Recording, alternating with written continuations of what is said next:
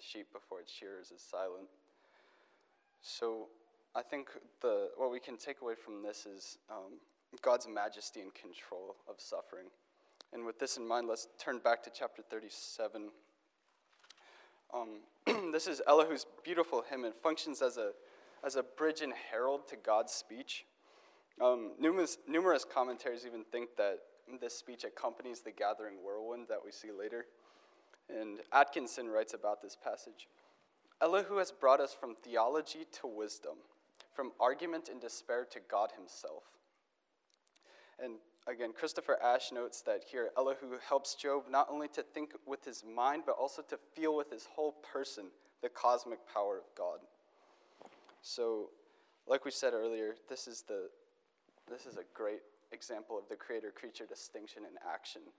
And I don't know what big open ended question what does this passage reveal about the creator creature distinction?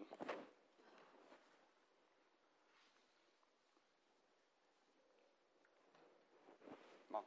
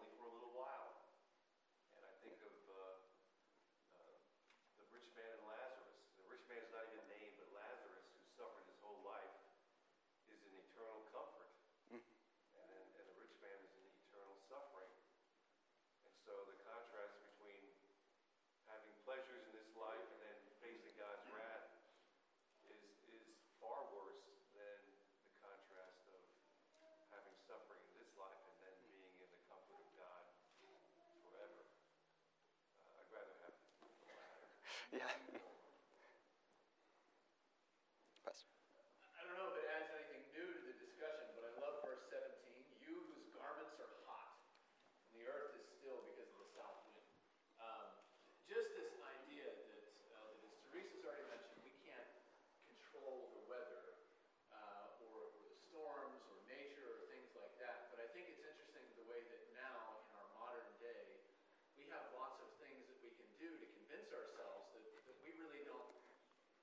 to worry about.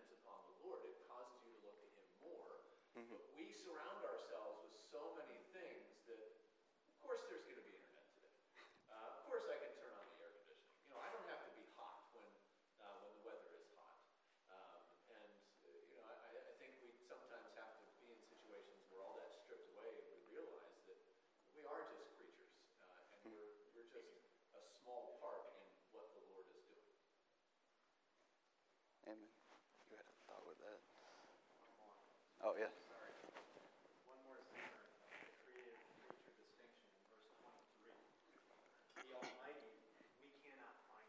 hmm That's just showing that we, you know, if we want to put our hands on God, we, we can. We Yeah. can't find him unless he chooses to address us or, or come to us. So just again, uh, putting, uh, putting humanity in its place. I got a great quote from a Puritan preacher that uh, Mr. Barry lent me a book of. And he says, God is a wise God, and you will gain nothing by debating with him. Yea, God is a just God, and you will wrong him if you offer to dispute with him. It's that same concept. Yeah, so obviously, wait, Mr. Bleeker? go ahead, go ahead. Also, when, when God does things, we don't really know why. It's, it's mysterious, like, uh, verse thirteen Yeah. says, whether for correction, or for command, or for love, he causes it to happen. So you, you know it's God's goodness, but we don't know what, what's happening, we just have to accept that it's, it's for good. Yeah, and we're just not in position to pass judgment on his intentions. I, a lot of the commentaries who are critical of Elihu um, consider that part like painting God as too austere, and I think that's kind of the point here. God not only understands every facet of the universe, but He's also like behind them and beyond them, and uh, commands them like Christ commanded the storm to cease. And proper reverence dictates we acknowledge and bow to this power. Yeah. Go ahead. Please. So that, I just keep noticing in um, verse 16, do you know about the layers of the thick clouds, the wonders of one perfect in knowledge? And I think that's another part of that, is that we try so hard to know or understand, but sometimes all we can do is observe, and- but he's Yeah. perfect in knowledge. That was another Yeah, and we just can't comprehend what being perfect in knowledge means. But Daniel's got an illustration that. Yeah. Go ahead. You basically have taken the words out of my mouth here, but chapter 37, it speaks of God's majesty and the fact that he's perfect in knowledge. He not only understands the ins and outs of the universe, he is actually beyond them and commands them, as Brennan said, as Jesus commanded the storm. And since it's really impossible to paint a picture of how infinite God is, I want to instead paint a picture of how finite human beings are. Let me just take a brief swoop through history and take a look at some of the prominent beliefs throughout the ages. Keep in mind that these were at one point in time assumed to be true the way theories such as evolution are today. Greek and Roman mythology, people believed this was true. People believed the earth was flat at one point. No offense to any flat earthers here. People believed in the theory of spontaneous generation, which held that living creatures could arise from non living matter and that such processes were commonplace and regular. Furthermore, just think about about 200 years ago and even 100 years ago, the way that people with different skin colors were treated. And it's just sickening. We look back on history and at what, what people thought was true, and we just cringe. People are just so dumb, right? And there's two ways that we can go about interpreting this observation. We can say, well, you know, thank goodness we're educated now. Thank goodness we're actually progressing as a society. Or what I think is the more realistic approach would be you know, this is the way it's always been, and this is the way it's, it is now. It's the way it always will be. You know, because there's nothing new under the sun. You know, the more we learn, the more we realize we don't know. And this paints a picture of how small we are. You know, when have you ever heard a scientist say, oh, yeah, we really understand how the human brain works? It's real simple. We can barely understand something as small as our own anatomy. How are we ever going to come close to knowing God's perfect knowledge. and with that in mind, with God's bigness and our smallness, how do we act given God's perfect control? Um, how do we keep that in mind and implement it in our daily life? Teresa?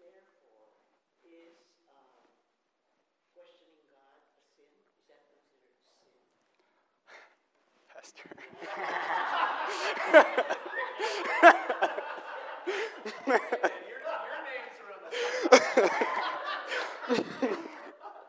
I, I,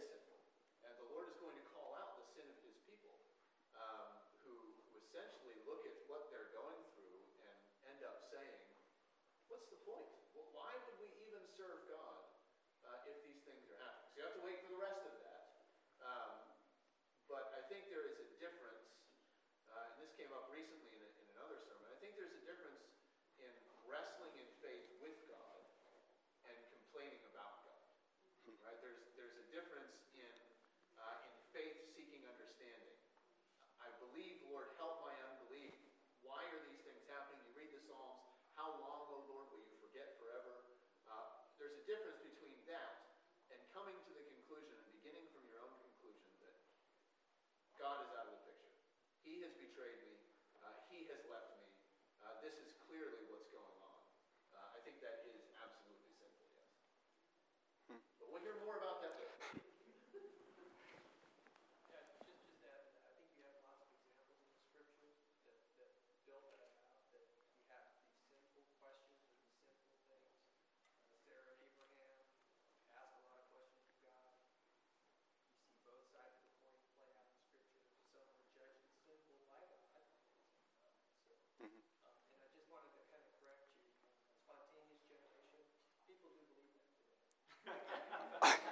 there you go. That helps my point.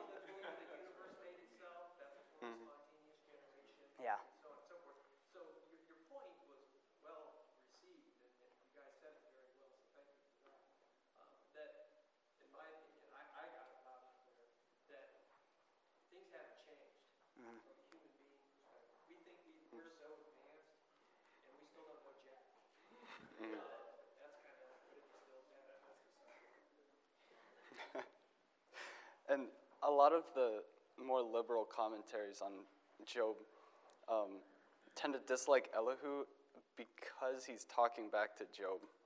And we tend to resonate with Job's, um, I don't quarrel with God, because he does seem to be in the right. It seems arbitrary, but um, Elihu speaks up with the voice of wisdom and says, Who are you to speak back to God? Um, which is something that should inform how we live uh, our day to day lives. Um, anything else? Hmm? Oh, how does, I don't know, how does this apply to our daily life? Mr. Wanick?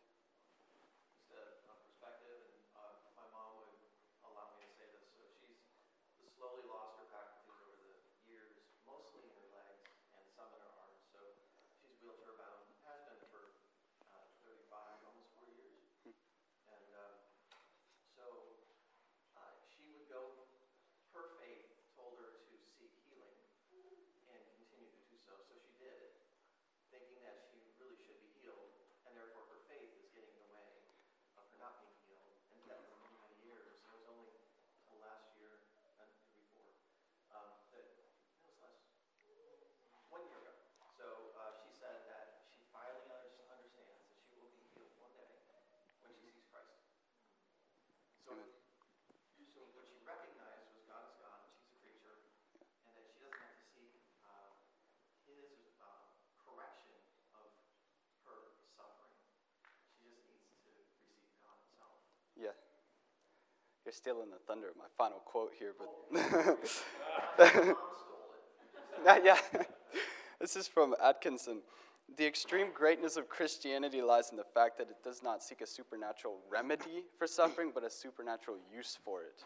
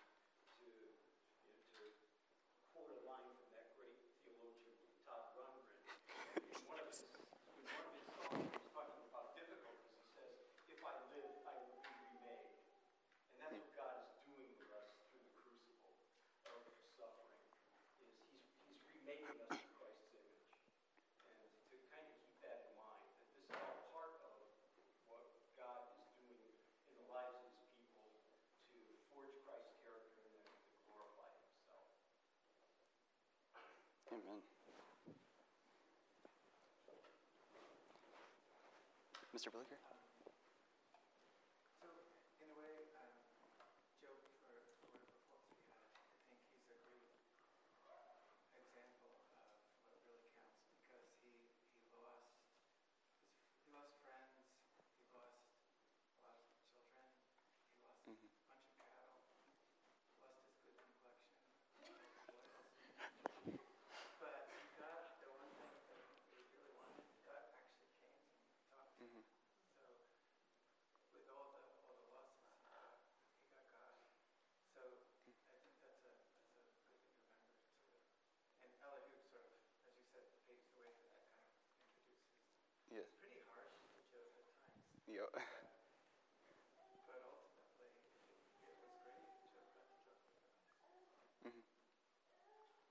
That's what Daniel said at the beginning. The book of Job is somehow, some way, a triumph in the end. Job comes away having um, spoken to God, having gained more knowledge of Him and closer fellowship with Him through his suffering.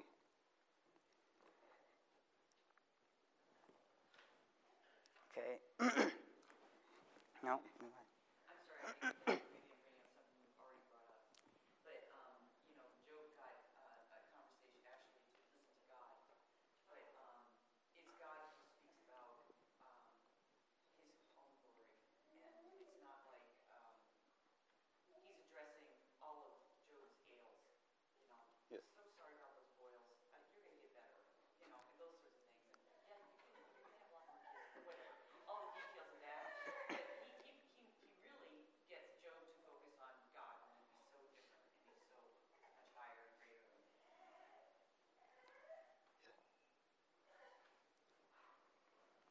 And just how it starts uh, with just a, a proclamation of God rumbles, thunders, and lightning. Uh, and I, I don't know if you've ever outside and lightning is right there. It's it's pretty startling.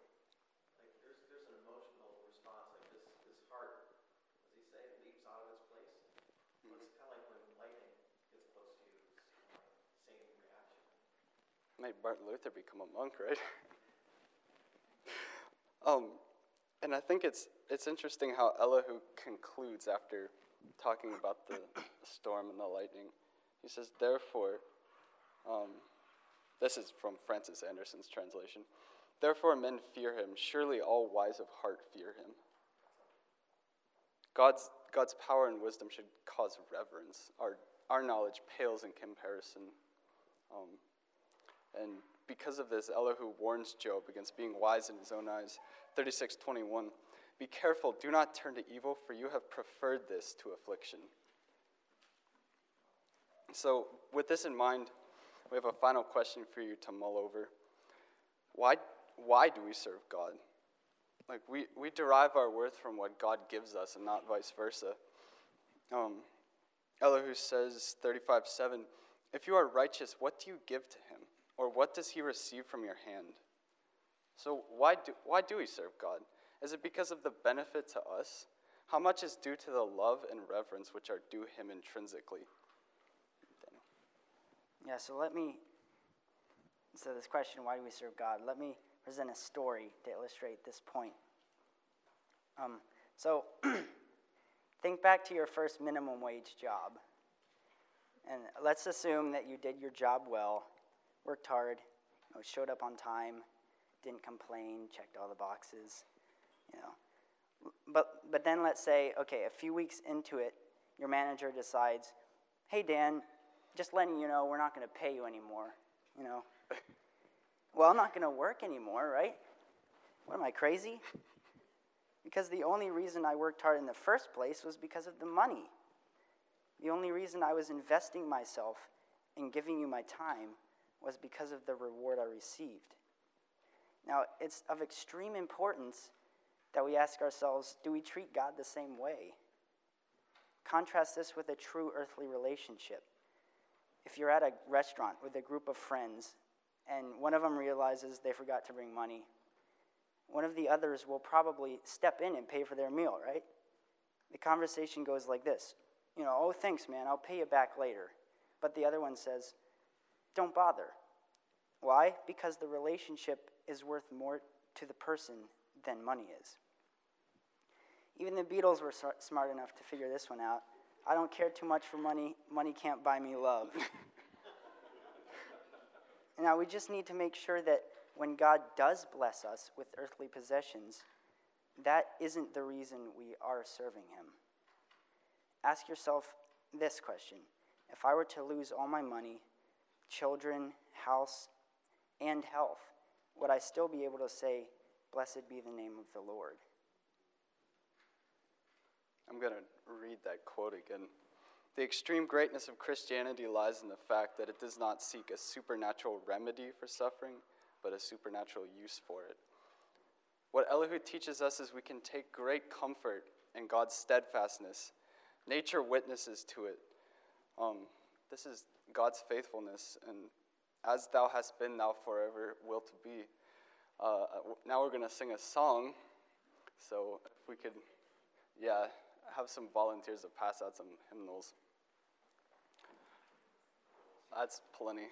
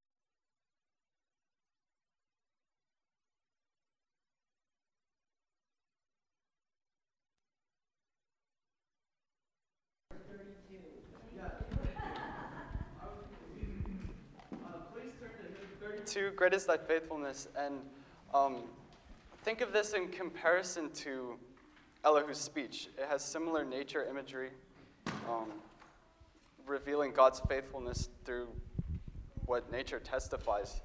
Um, and also think of this as a closing prayer. This is, this is the practical application that we're, that we're trying to drive at. Um, great is thy faithfulness. So, yes, let's sing.